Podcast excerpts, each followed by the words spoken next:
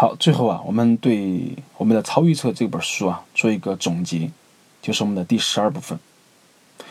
你需要不断怀疑并小心翼翼。超级预测家始终冷静对抗人类的直觉，怀疑一切的确定性。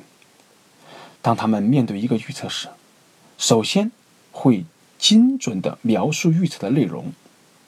并将来解决问题的过程呢拆分为若干部分，尽可能明确区分已知信息和未知信息，认真思考所有的假设。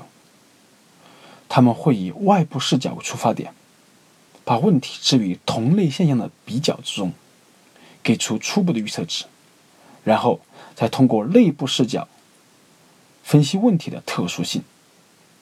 超预测家。还会以概率思维基础，将可能性尽量细分为多个区域，以调整预测值。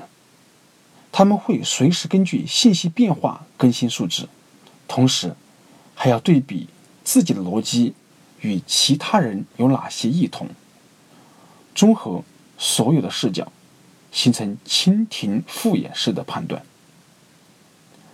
在所有的怀疑与小心翼翼之后，他们会用尽可能精确的表述，发布一个结论，并等待检验。